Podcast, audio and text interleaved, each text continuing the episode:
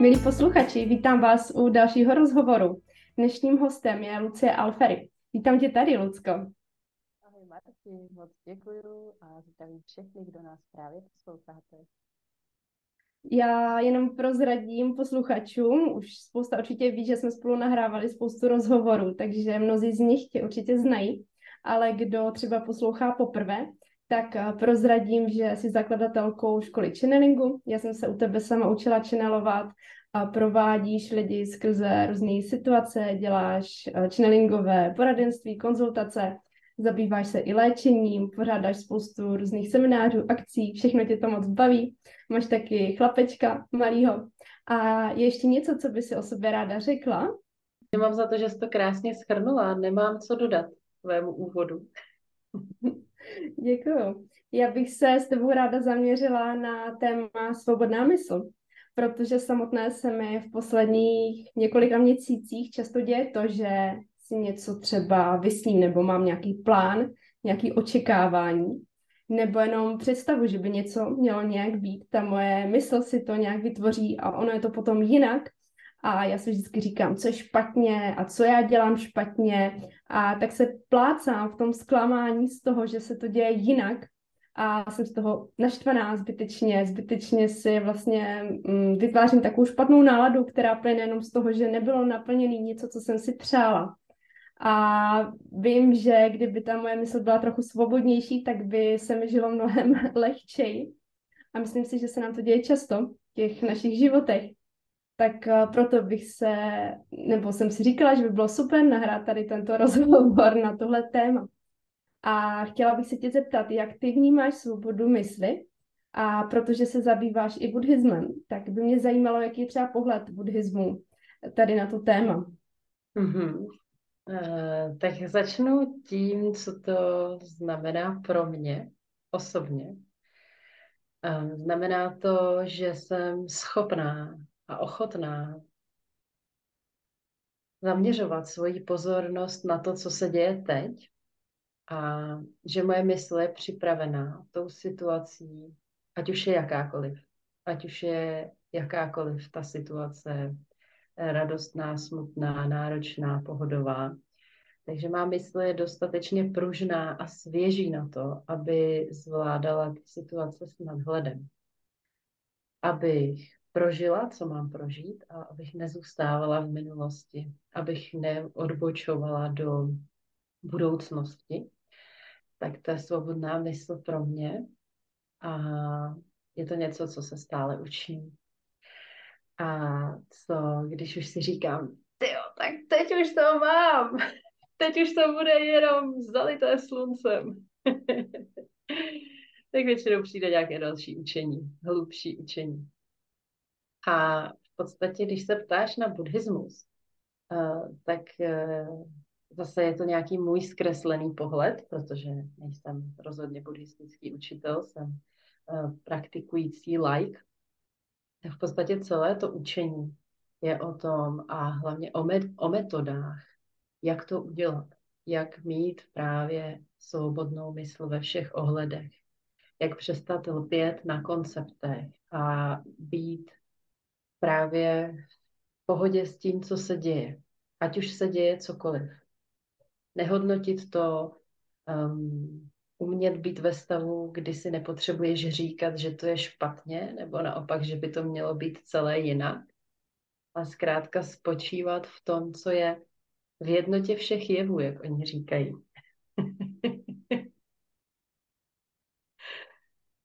Děkuji. A co by mě zajímalo, jak se postupně propracováváš k tomuhle, k tomu vnímání právě nalpění na budoucnosti nebo nezůstávání v minulosti, jak, jak s tím můžeme vůbec začít pracovat.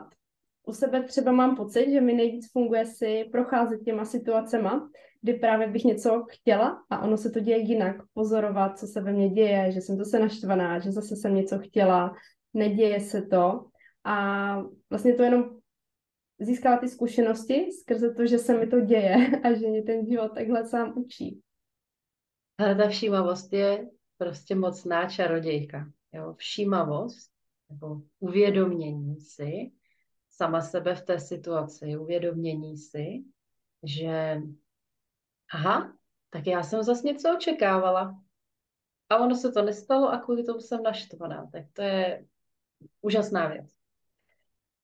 Nicméně používám metody, vlastně pravidelnou meditaci, které mi to dokážou říct i v momentu, kdy nejsem schopná si to uvědomit. Protože možná třeba i někteří posluchači si říkají, no dobře, no, tak to je hezký, že si to holky umíte uvědomit, ale já to takhle nemám. Já to neumím pozorovat. Jak to pozoruje? Právě pravidelná meditace je nástroj, která, který ti pomůže si to uvědomovat. A pomůže ti to uvědomovat si to rychleji, protože když máš pravidelnou meditaci, tak ty každý den sama sobě dáváš zpětnou vazbu a pokud používáš meditaci, která k tomu slouží, aby si více uvědomovala, tak eh, procházíš těmi situacemi rychleji. Učíš se vlastně rychleji. Jo? Tak to je nějaká cesta, na kterou jsem se vydala. Uh, jedna z těch meditací je meditace srdce, kterou jsem sama sestavila, která takhle funguje. Uh, vím, že takhle fungují i ty buddhistické meditace. Takže záleží na tom, jaký koncept je vám bližší. A je to pro mě, uh, když si představím, že moje mysl je jako sval, nebo že moje mysl by mohla být jako moje tělo, eh, tak eh, když s tělem cvičím a používám ho, tak je prostě silné a je připravené na, na situace jakékoliv. Jo? Když, když cvičím a, a dělám to pravidelně. A když necvičím, tak mám hodně tuku, eh, zadýchám se při chůzi do schodu a jakákoliv fyzická námaha je prostě oprus. A takhle si představuju tu mysl, jo?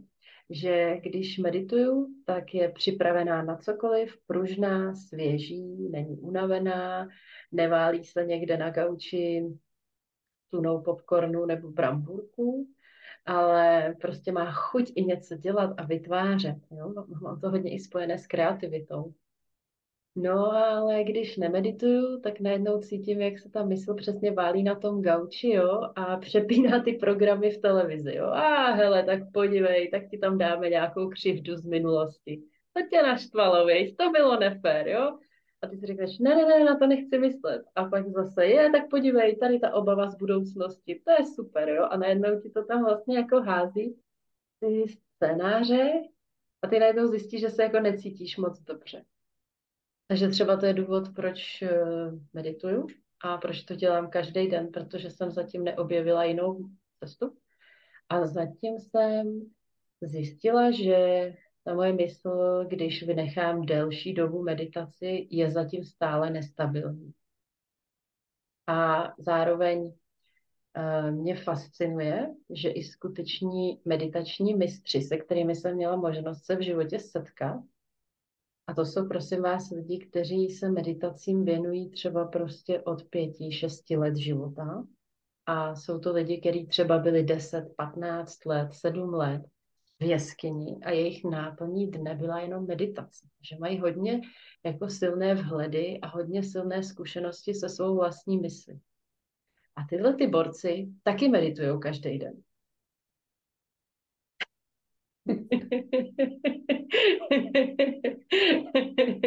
a tak si jenom tak na tom přemýšlím a říkám si, aha, takže když občas má mysl říká, a podívej, jak už jsme skvělí, jak už nám to pěkně jde, jak už je to hezky stabilizovaný, už nepotřebujeme meditaci.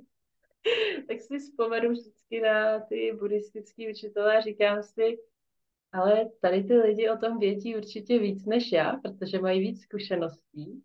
A oni to asi neříkají jenom tak ze srandy. No, oni asi nedělají ty meditace jenom z nudy. Děkuju. A jak jsi tady zmiňovala meditaci srdce, tak oni jsme taky nahrávali rozhovor, takže si posluchači můžete poslechnout, jak funguje ta meditace, co všechno umí. A mě tady ještě napadá k té všímavosti, tak eh, já zase ve své knížce Síla srdce, tak mám popsanou takovou techniku, jak eh, si můžeme vlastně všímat, co se děje v našem těle. během každodenních činností a je to tako, právě taková praxe na to zpřítomňování, na soustředění se na ten přítomný okamžik, kdy vlastně pozorujeme svoje tělo, co dělá, nebo pozorujeme dech. A je to meditace, kterou jsem našla vlastně v knize, nebo i tam mám odkaz od Oša. Mm-hmm. Takže to je taky možnost, jak vlastně začít pracovat s tou všímavostí, protože vnímat to, co se děje v našem těle, nebo jak se cítíme fyzicky, tak uh, mi to přijde jako dobrá technika, taková relativně jednoduchá, kterou můžeme vlastně dělat kdykoliv, ať už sedíme, nebo ležíme, nebo někam jdeme, nebo něco děláme. A vede nás to, často to může, nás to může hodně sklidnit. Mm-hmm. Přesně tak. Um, ta všímavost je úžasná v tom, že my můžeme neustále sami sobě dávat zpětnou vazbu a že si můžeme všímat že díky tomu, že jsme víc všímavější, že nám spoustu detailů té přítomnosti mohlo utíkat.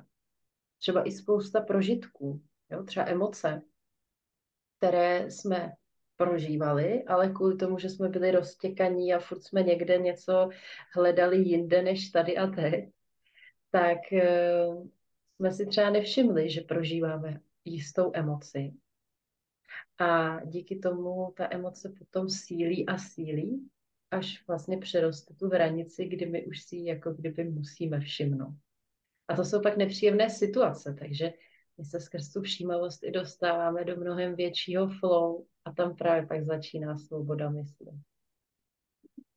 A mně ještě se děje to, taky jsem si to uvědomila, jak si začala mluvit o té všímavosti, že se hodně soustředím třeba na něco, co bych chtěla umět a mám to očekávání, jak by to mělo vypadat. A um, nevím, dám tu příklad, když jsem chtěla učit se čenelovat, tak jsem měla nějakou představu, jak to bude vypadat, že třeba budu vnímat nějaký obraz, nebo uh, že to bude probíhat nějakou formou. A ono se to dělo jinak.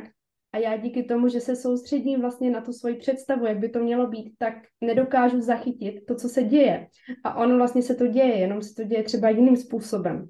Nebo uh, třeba um, mám volný den a mám představu, že bych měla být taková hodně kreativní, nebo že bych měla mít hodně energie a soustředím se na to, jak se vlastně chci cítit, nebo co se zase vytvořila ta moje mysl. A tím vlastně vůbec nedávám pozornost tomu, jak se cítím ve skutečnosti a já třeba cítím zrovna ten den víc takový vnitřní klid a je mi v tom taky dobře. Ale dokud tam je vlastně útěk té mysli k tomu, jak bych to chtěla mít, nebo jak je to moje očekávání, tak mi utíká, nebo nedokážu pracovat s tím, co se děje. A ono se to často taky děje, jenom třeba trošku jiným způsobem. A hodně to vnímám u sebe skrze to, když chci s něčím třeba pracovat, nebo pracovat třeba s minerály a taky a nejdřív si měla pocit nebo představu, očekávání, jak by to mělo vypadat, ta komunikace s nimi, jak bych to měla cítit, tu jejich energii. A zase jsem na to byla tak soustředěná, že jsem nedokázala zachytit ten můj způsob, který třeba funguje pro mě. Nebo když třeba uh, jsme se zabývali, myslím, když se nám posílal energetické léčení na škole channelingu, tak uh, jsem byla hodně taky v napětí, ve strachu z toho, že nic neucítím. A pak, když jsem se sklidnila, tak jsem začala něco cítit, ale bylo, tam, bylo tam to očekávání a tohle se mi děje často. To upnutí se na nějakou představu. No, ono totiž, ono totiž, jakoby, my se tohleto tady zase jako stáhnu to na ty naše podmínky Evropy, jo. My se to jako fakt musíme hodně učit vlastně. Protože my ten svět tady máme takový nalinkovaný, jo ty přijdeš na zastávku autobusu, autobus odjíždí 7.05 a on skutečně v 7.05 odjede.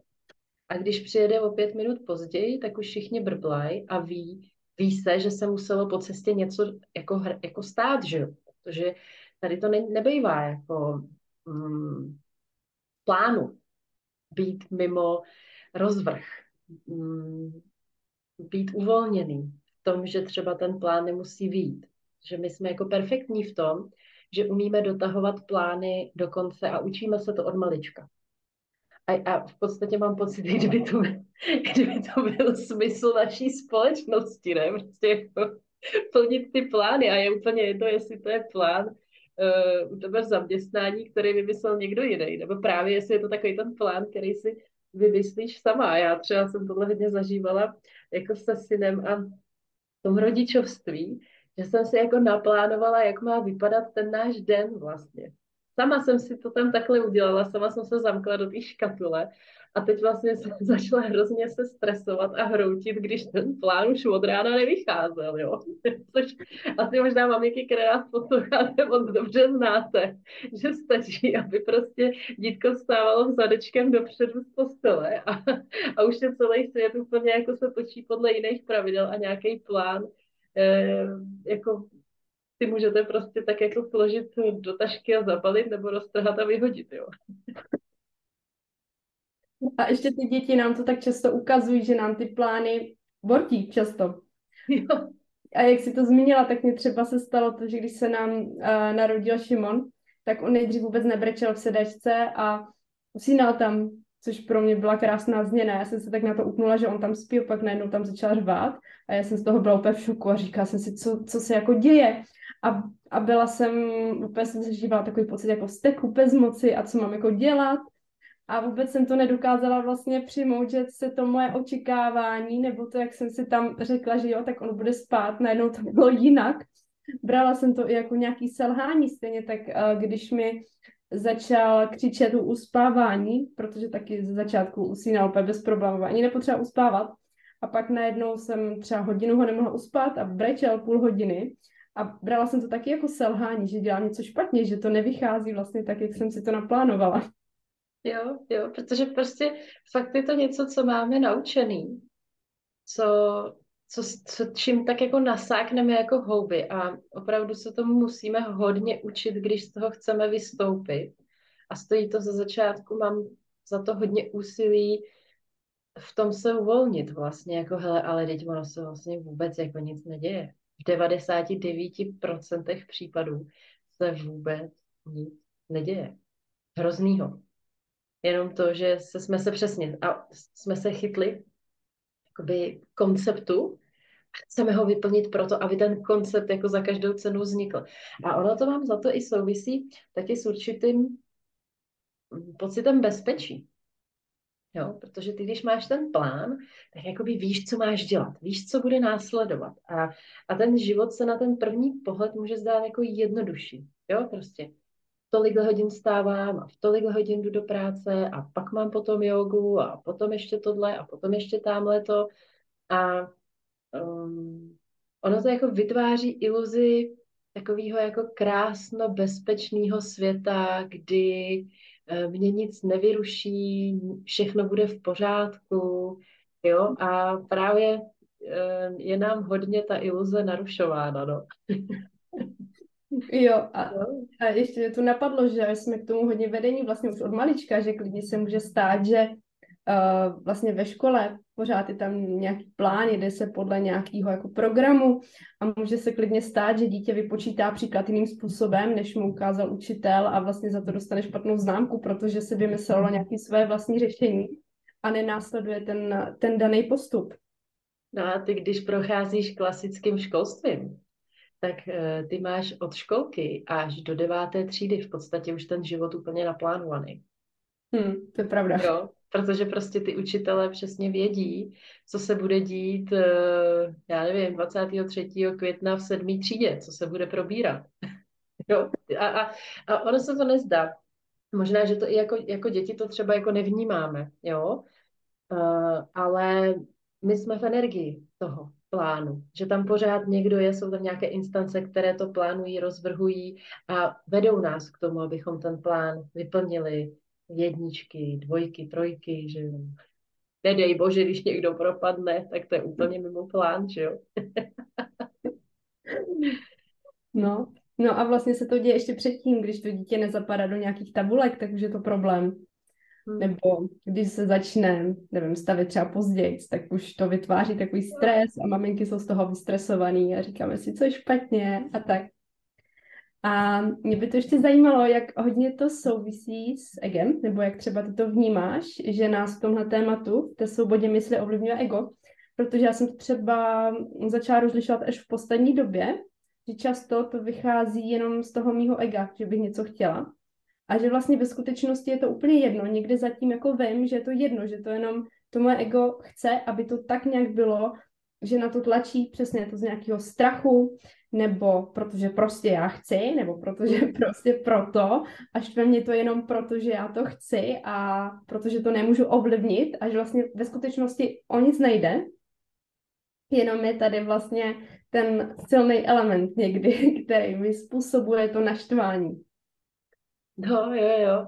Mám za to, že ego je mistr plánovač a že to miluje. Jo? Že je to právě moment, kdy může být přítomno, protože my musíme tím egem prorazit všechno, co nám v tom jako brání. Jo? Taková ta situace, kdy prostě se snažíme někam dolít včas, jo, a prostě, nevím, těsně před odchodem si polejeme šaty kafem, tak se jdem převlít. Pak prostě nefunguje výtah, tak se zdržíme, když jdeme pěšky dolů. Jo, uh, jedeme autem na místě, kde nikdy není zácpa, najednou je zácpa a prostě teď se snažíme pomocí se tam dostat čas a jakoby všechny ty okolnosti se pykly proti nám. A to je právě to, kdy to ego se snaží to jako rozhrnout a proniknout tím vším a je to moment, kdy jsme i třeba bezohlední a když si jako lpíme eh, na tom svém postoji nebo na svém plánu a už třeba nemáme tu možnost vnímat, že ale někdo tady si s námi, kdo se třeba necítí dobře. Jo, často do toho šponujeme děti. Jako ta maminka spěchá a teď prostě ne, ta kostička je mnohem zajímavější než maminčino spěchání a dokážeme vlastně tím egem i jako zranit to okolí, jo. Jak teď jsem dala takový citlivý jako příklad, ale uh, jo, ono to stačí prostě v partnerství, jo. My tohle ženy prostě umíme skvěle, že jo, jak máme všechno naplánované a všechno pod kontrolou a všechno musíme zabalit a všechno připravit a hlavně vyjet včas, protože samozřejmě na druhé straně už čeká ta maminka s tím obědem na 12, že jo, takže nemůžeme přijet prostě ve 12.10. jo, a teď prostě do toho naštelovat toho partnera, tu rodinu a prostě sedět včas v autě, to jako není, není někdy lehké a tam právě to ego jako používáme hodně a je toho prostě velkou součástí, no. Mně se poslední dobou často děje to, že když právě to takhle jako tlačím, nebo jsem v té nespokojenosti a je to právě hodně třeba z toho ega, tak mi ten vesmír vlastně ukáže, že zbytečně blbnu. Takže třeba jdu ven naštvaná, chci být rychle zpátky, abych ještě něco stihla a vylej se mi celý pití do baťohu, který ještě je nepromokavý, takže v tom všechno plave, prostě co tam mám, třeba peněženku nebo doklady, takže místo toho, abych teda šla ven, abych se rychle vrátila, tak, tak suším doklady a, a suším baťoch a všechno předskládávám. To se mi stalo dvakrát. A nebo naposledy jsem si, to se mi stalo, že jsem si nakopla nohu a fakt to bolelo byla jsem, pak jsem byla v takovém napětí, naštvání. Něco jsem hrozně chtěla a tak jsem se nakopla. Takže to mě vlastně donutilo teda se jako zastavit a se sklidnit.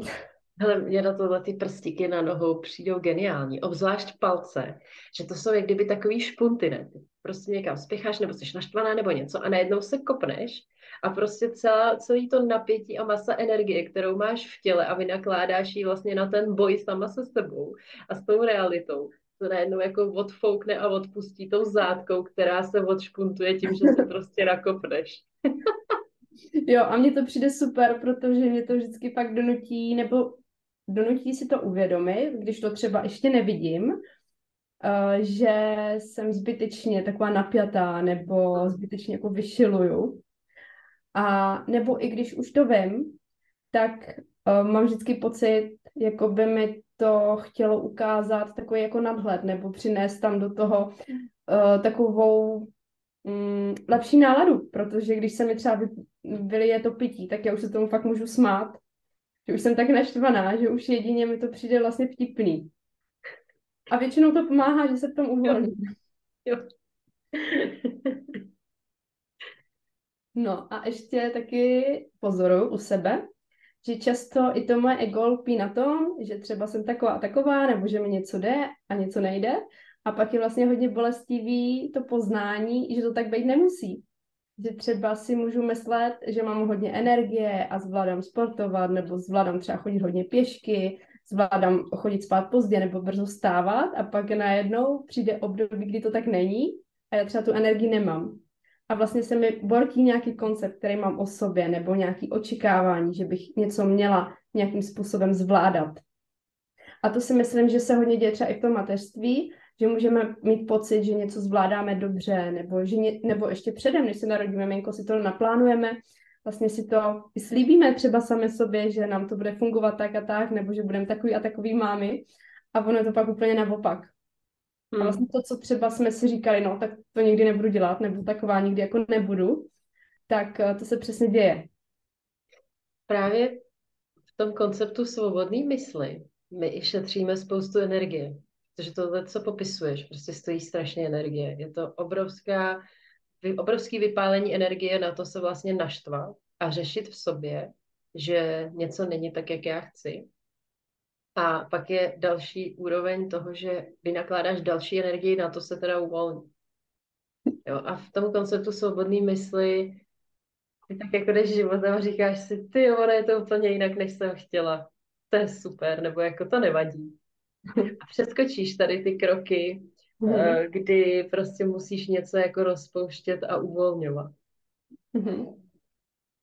A mm, k tomu nám teda se tady zmiňovala, určitě pomáhá ta meditace. A mm. ještě by mě zajímalo, jaký je u tebe ten proces, jestli vždycky se na to dokážeš poznést, nebo jestli tam máš taky ty stavy, kdy jsi naštvaná a nevidíš to nejdřív, nebo... Uh... těch, těch stavů, kdy jsem naštvaná a nevidím, to ubývá. A e, to, co teďka třeba hodně jako prožívám a co jsem si nedovolovala, tak já jsem si moc nedovolovala emoci smutku. Jo? Já jsem za to, že to je něco jako špatného.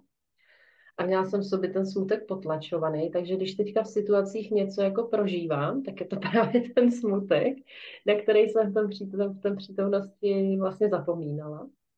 A uh, uh, už po druhé se mi teďka stalo, že mám rozbité auto a je nepojízdné, jo. Prvé se to stalo v květnu a teď jsem v té stejné situaci.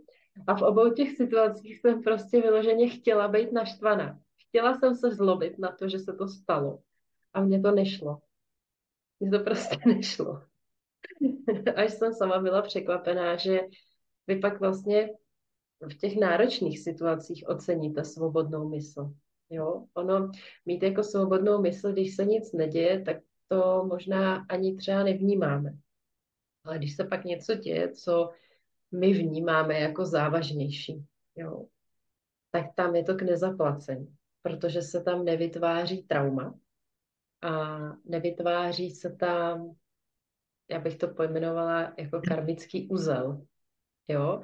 To znamená, že eh, když právě není svobodná mysl v té situaci, tak může vzniknout karmický úzel, tudíž ta situace se nám nějakým způsobem bude v životě ještě opakovat, abychom tam uvolnění byli. A to mi přijde hodně fajn, že si nevytváříme tyhle karmické uzle nebo karmické háčky. Jo, možná, že to taky znáte, že některé situace se vám v životě opakují neustále dokola. A to se děje v okamžiku, kdy jsme ještě pořádně jako nepochopili uh, smysl sami sebe v té situaci, kdy jsme právě skrze všímavost nebyli schopni zachytit všechny jemné detaily sebe sama. No, takže, no.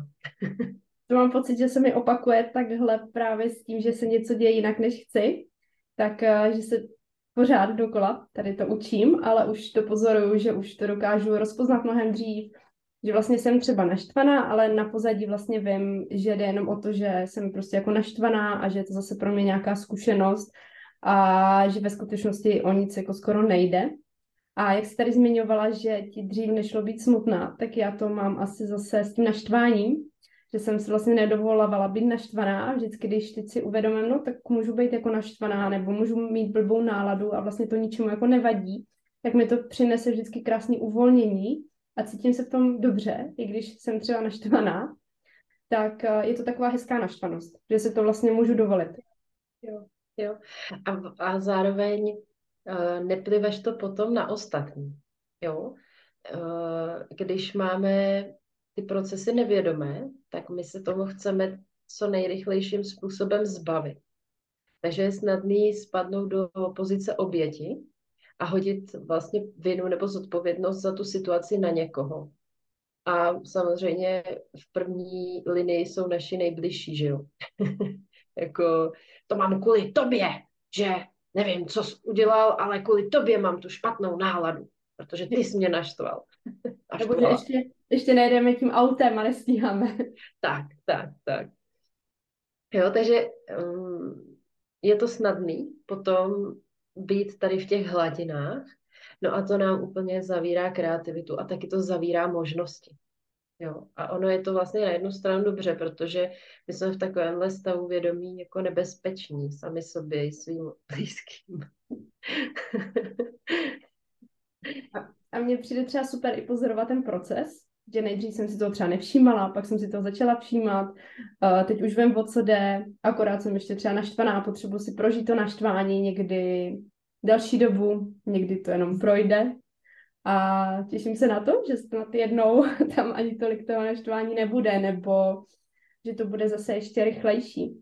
Mm, jo, má to tu tendenci, si myslím. I, i třeba, jakoby, jak vnímám dobu, která se neustále zrychluje, tak i ten náš jako posun se jako kdyby zrychluje, protože v té rychlé době není jako čas se v tom moc patlat. A to zase jenom mluvím z nějaký svých zkušeností, že třeba jednak je to tou praxí, ale druhak vnímám, že v určitých obdobích, když jsem jako byla v tom osobním rozvoji i třeba začátečník, tak ale ty témata vyžadovaly jako kdyby mnohem větší péči, protože na to byl prostor. Protože jako jsem měla pocit, že tak nějak všichni jsme jako začátečníci, obzvlášť tady u nás v Čechách. A teď, jak se to zrychluje, tak uh, jsou ty situace tak jako servírovaný rychleji. Jo? Že, že rychleji přicházejí za sebou. Že tam, že tam třeba ani není moc nějak odpočinek, což třeba předtím dřív mi přijde, že bylo, že si pracovala nějaký téma, pak bylo taky jako období hájení, období odpočinku, kdy se jako kdyby moc nedělo, aby člověk nabral sílu, ale teď se to tam prostě pere jedno za druhým. To je super, že to říkáš, protože já často třeba slýchám, furt něco řeším, nebo furt se něco děje, už toho mám dost, už jsem unavená nebo unavený a Mám to často, že lidi mají tenhle pocit, já taky mám pocit, že pořád něco řeším, ale mě to zase baví, takže to tak beru, že to tak je. Ale je fajn slyšet tady vlastně ty souvislosti, že když jsme k sobě vnímaví, tak, tak to může být takhle rychlý a Jo, a i teda, i teda letošek je hodně rychlej, jo, má, má opravdu um, silnou dynamiku. Oproti Loňsku i oproti následujícímu roku, tohle je opravdu furt za sebou jak kulomet a jedno vyřešíš, ještě to skoro ani není uzavřený, ale už to druhý se klube a ty už musíš vlastně jako přepínat tu pozornost, je tohle to hodně jako prčivej, rychlej rok a on má takový velký poselství tenhle rok pro nás, aby jsme fakt odházeli co nejvíc hnoje, na kterým si sedíme spokojeně v teplíčku a smrdí nám to tam. Tak aby ho odešlo prostě letos úplně co nejvíc a hejbe to úplně jako s nějakýma základníma strukturama. Jo? Já hodně teďka s lidma řeším prostě změny práce, změny bydlení, změny partnerů, rozpad identit.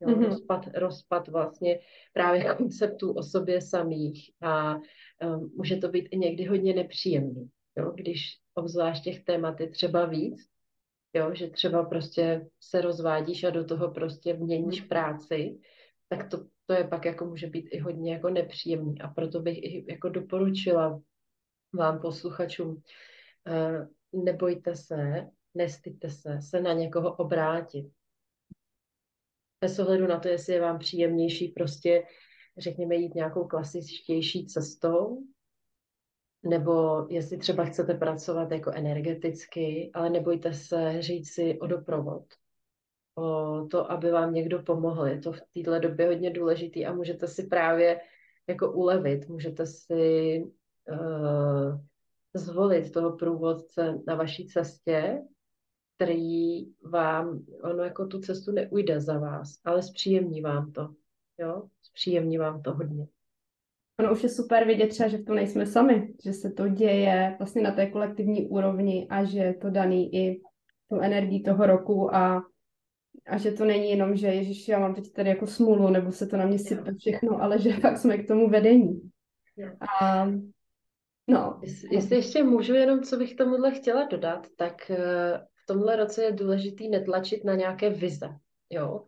Že v tomhle roce my jsme si jako měli všimnout toho, co, co je dobrý naš, z našeho života vypustit a projít procesem vypuštění. Jo? Takže třeba lidi objeví, ty brďo, já musím dát výpověď z práce, já už tady nemůžu být. A teď jako kdyby nemůžou ještě vidět úplně to, co bude ta nová práce. Jo? Ono to jako není úplně úkol tohohle roku a v tomhle roce to ještě úplně nejde a to se právě spustí příští rok, takže spíš jenom jako spočinout v tom, hele fajn, tak já vím, že musím odejít. Teď třeba ještě nemám nic, co bych mohla dělat místo toho, nebo mohl, co by mi nahradilo můj příjem, který potřebuju, ale vím, vím a jsem srovnaná, srovnaný s tím, že prostě půjdu. A v tom dalším roce se začnou krystalizovat ty jasné kroky a už řekněme od prosince bychom mohli jako vidět to naše směřování trošku jasněji, než ještě třeba teď. Hmm. To je taky krásná informace, že no. nás to může uklidnit v tom zase, kdy je tam nějaký pocit kontroly, kdy víme, že já už tohle jako nechci, ale co teda budu dělat. Jo. Takže je vlastně super, že to ještě nevíme teď a že se to, že se to může objevit, což taky odpovídá tomu tématu svobodná mysl, že bychom to měli rádi naplánovaný, ale přesně. Ono, jo, přesně. Ono ne, nejde to prostě, není to tady ještě. Jo, jo přesně úplně jako, hm, tak dobrý, tak už to teda vím, že budu odcházet z té práce, no ale tak teďka co nejrychleji musím naplánovat, co budu dělat místo toho, že jo. ale, ale prostě tohle rok o tom jako úplně není. Jo, může se to objevit, ale pokud se vám to ještě neobjevilo, tak si dejte volno, máte vyřešený jedno téma a z práce odejdete, až se prostě na to sejdou podmínky, kdy si řeknete, hele fajn, tady vedle u sousedů mi dají víc peněz a ta paní šéfová je milá, tak tam já jdu. Ještě tady v tomhle tématu právě, když cítím, že jsem zacyklená v té mysli, tak mě hodně pomáhá příroda, fakt jít ven, uh, projít se někde v lese nebo kdekoliv, kde jako z přírody. Úplně cítím, že to vždycky odchází hnedka a že tam přichází to uvolnění a co mi taky funguje potom pracovat třeba s tělem. Teď uh, teda mám malý miminko, takže to moc nepraktikuju, ale dřív mi třeba fungovalo se projet na kole, nebo i takovou třeba fyzičtí, nějaký fyz, sport fyzicky trošku náročnější a krásně se to taky uvolnilo, přestože jsem vlastně vydala nějaký výkon nebo přes to tělo. Tak to je pro mě taky hodně účinná technika. Hmm, jsou to skvělý nástroje, no. A hlavně je, jako máme furt k dispozici. jo. Ještě mě napadá, jaké další emoce můžeme zažívat právě, když takhle uh, nám ta mysl něco našeptává. Mě tady hodně napadá třeba bezmoc. A hmm. taky vnímám, že to hodně léčivý, když já se dostanu do toho pocitu bezmoci, že jsem bezmocná v té situaci, třeba prožil si ten smutek, který s tím spojený, tak mi to taky přinese uvolnění. A často je to i o tom, že mě štve jenom to, že s tím nemůžu nic dělat. A právě když se z toho okamžiku nemůžu s tím nic dělat, dostanu do prožívání té bezmoci, tak se to krásně uvolní. A já to dokážu přijmout, tu situaci. Jo.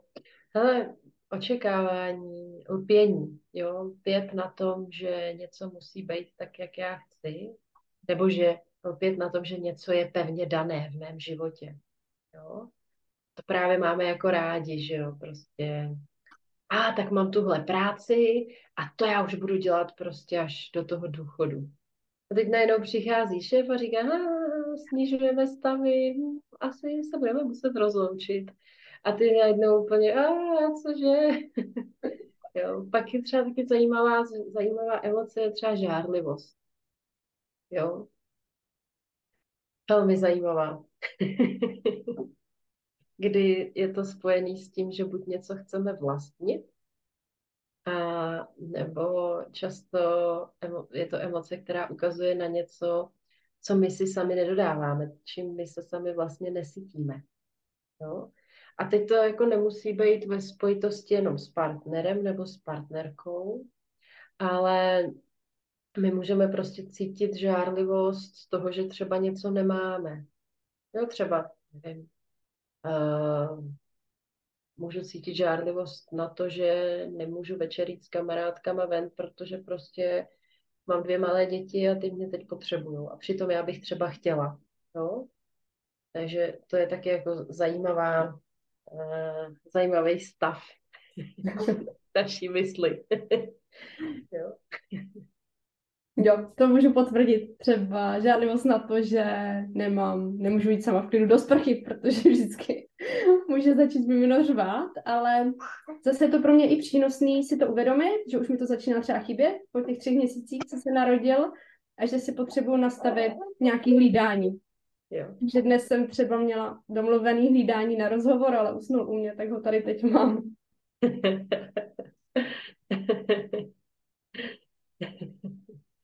Chtěl si, chtěl si poslechnout nějaké moudro do života, aby věděl, jak na to dřív než my. Tím, že on to nebude potřebovat.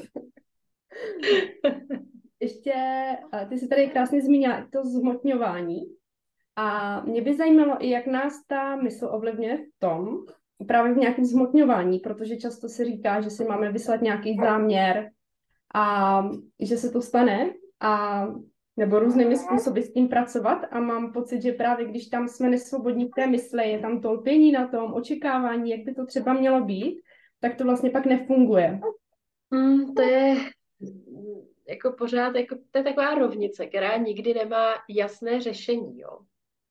Že vlastně, uh, jakmile začneš lpět na svém plánu, tak si uzavíráš možnosti, rychlého zhmotňování, aby se to třeba stalo nějakým neočekávaným způsobem.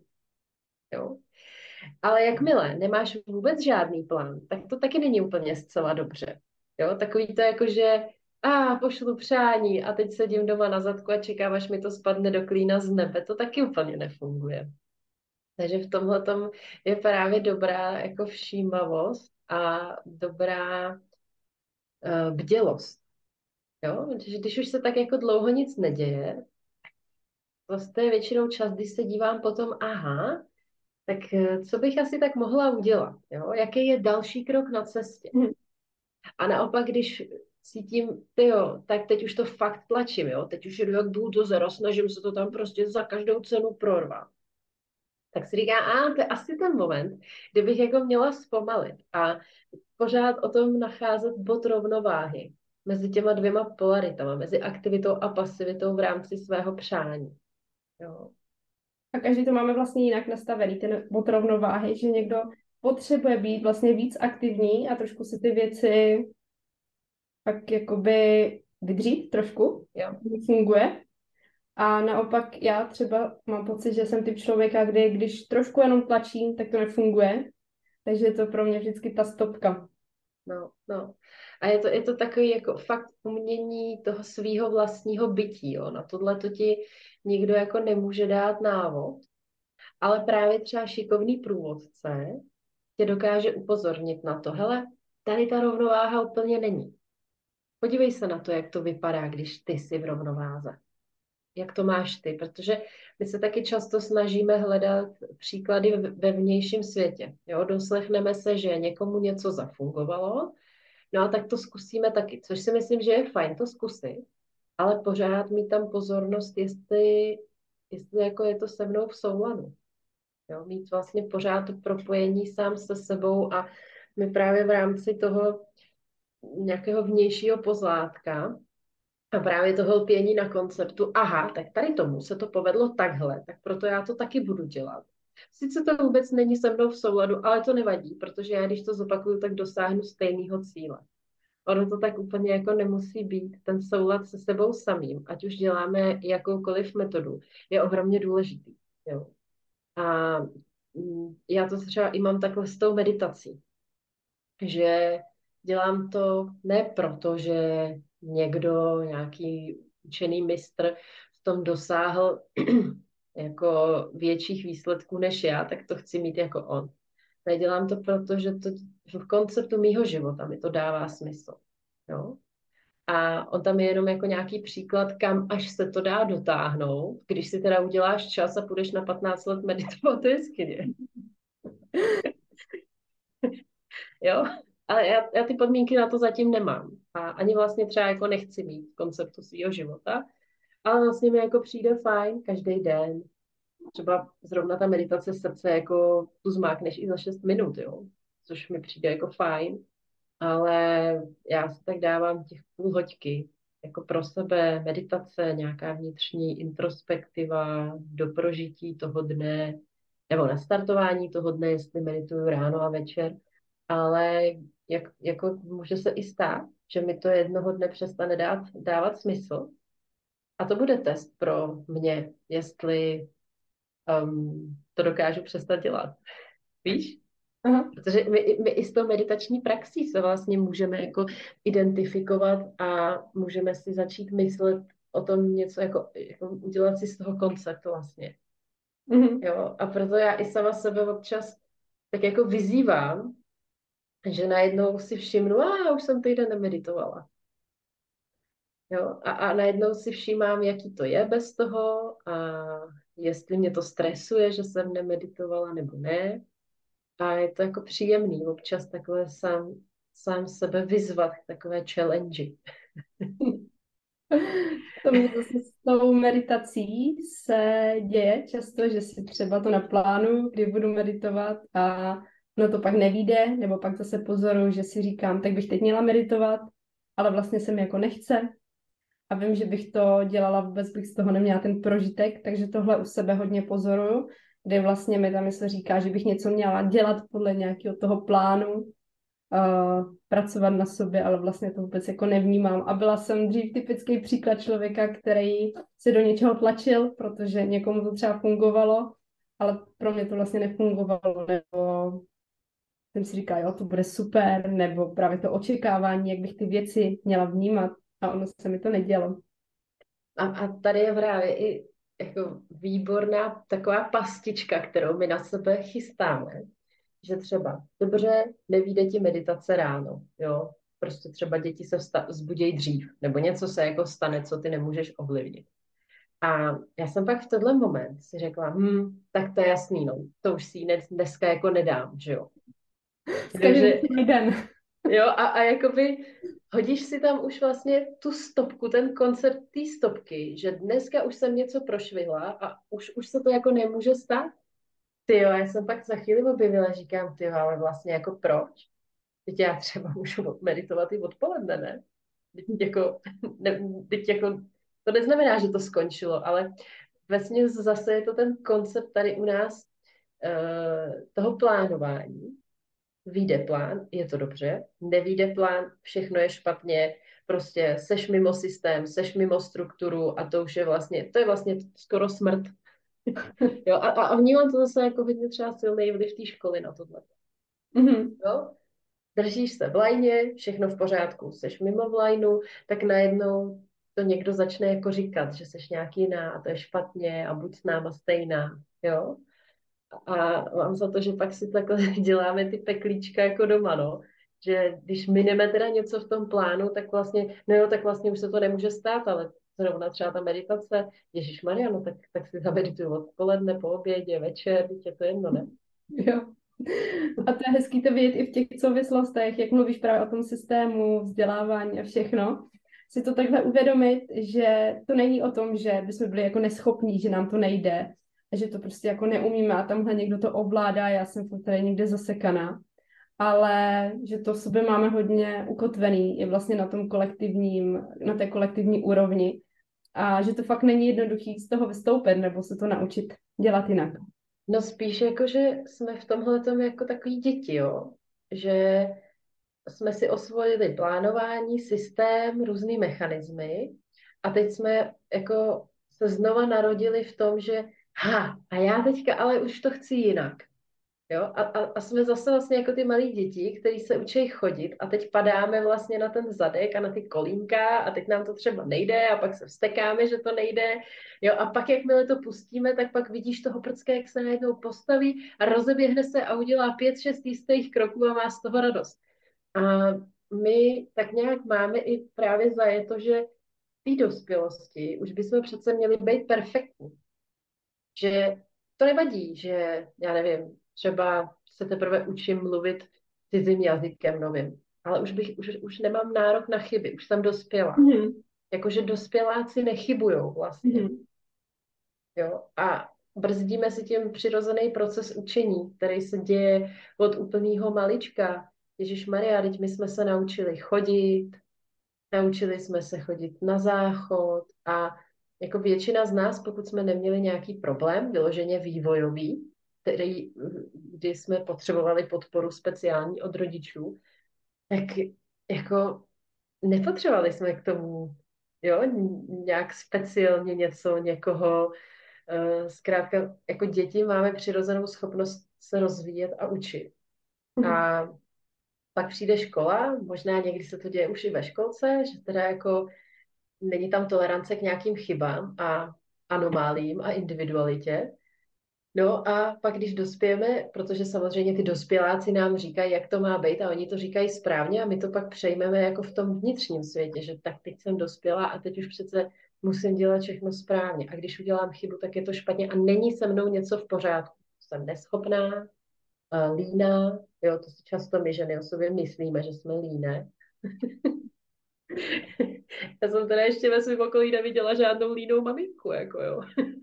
to ani nejde asi. To ani nejde. Ale, ale i přesto, přesto všechno si to jako o sobě prostě vlastně myslíme, vyčítáme si to, no a pak je tady ten proces, kdy chceme být lepší a uděláme na to nový plán. A to mi přijde vlastně úplně nejhorší, když si to vyčítáme, že nám třeba něco nejde a jsme za to na sebe naštvaní, jenom si tím vlastně jako předáváme a jenom se ještě tak zahrabáváme jako uh, do, té, do toho blátička hůř. A třeba je vlastně hezký, když pozoruju dceru, jako nás se strašně steká, že něco nejde, třeba nejde zapnout bunda nebo oblíz mikina. A ona se steká třeba minutu a pak se obleče a má z toho obrovskou radost, že se jí to povedlo. A, a všechno najednou je pryč. A tohle my si jako nedovolujeme často, protože pak máme pocit, že už jsme to měli přece umět, nebo že už jsme to měli zvládnout, mít zvládnout jinak a líp a není tam ta radost toho posunu. No. tak já ti moc děkuji za dnešní rozhovor. A je to ještě něco, co by si chtěla posluchačům zkázat? Uh, abyste nedovolovali své mysli, myslet si to, že je s váma něco špatně. Protože všechno, co se máte naučit a všechno, co máte pochopit v tomhle životě, tak se stejně stane. Bez ohledu na to, jestli se o to záměrně snažíte nebo ne. Jsou určité naše schopnosti, které zrajou.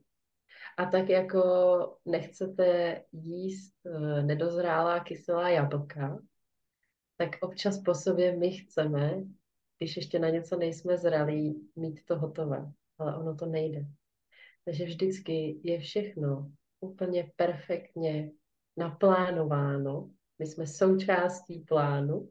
Někdy jsme schopni ho vidět a vnímat, jindy nejsme, jindy jsme z toho překvapení. Ale vždycky se to děje správně. A pro mě je tohle obrovská úleva. Že ať už se děje cokoliv, tak je to ta nejlepší věc, která se může dít. Protože kdyby se dělo něco jiného, tak se to bude dít jinak. A důvěra v tohleto mi přináší právě obrovskou svobodu. Moc děkuji za krásný a prospěšný doporučení. A zároveň ti děkuji i za celý rozhovor. Dám posluchačům zase potom odkazy, kde se s tebou můžou spojit, obrátit se na tebe třeba skrze channeling nebo cokoliv dalšího. Pravidelně vedeš živé meditace srdce na Instagramu, takže to je taky třeba způsob, jak si to vyzkoušet. A s vámi se, milí posluchači, loučím a těším se na setkání u dalšího dílu. Ahoj, děkuji za pozvání.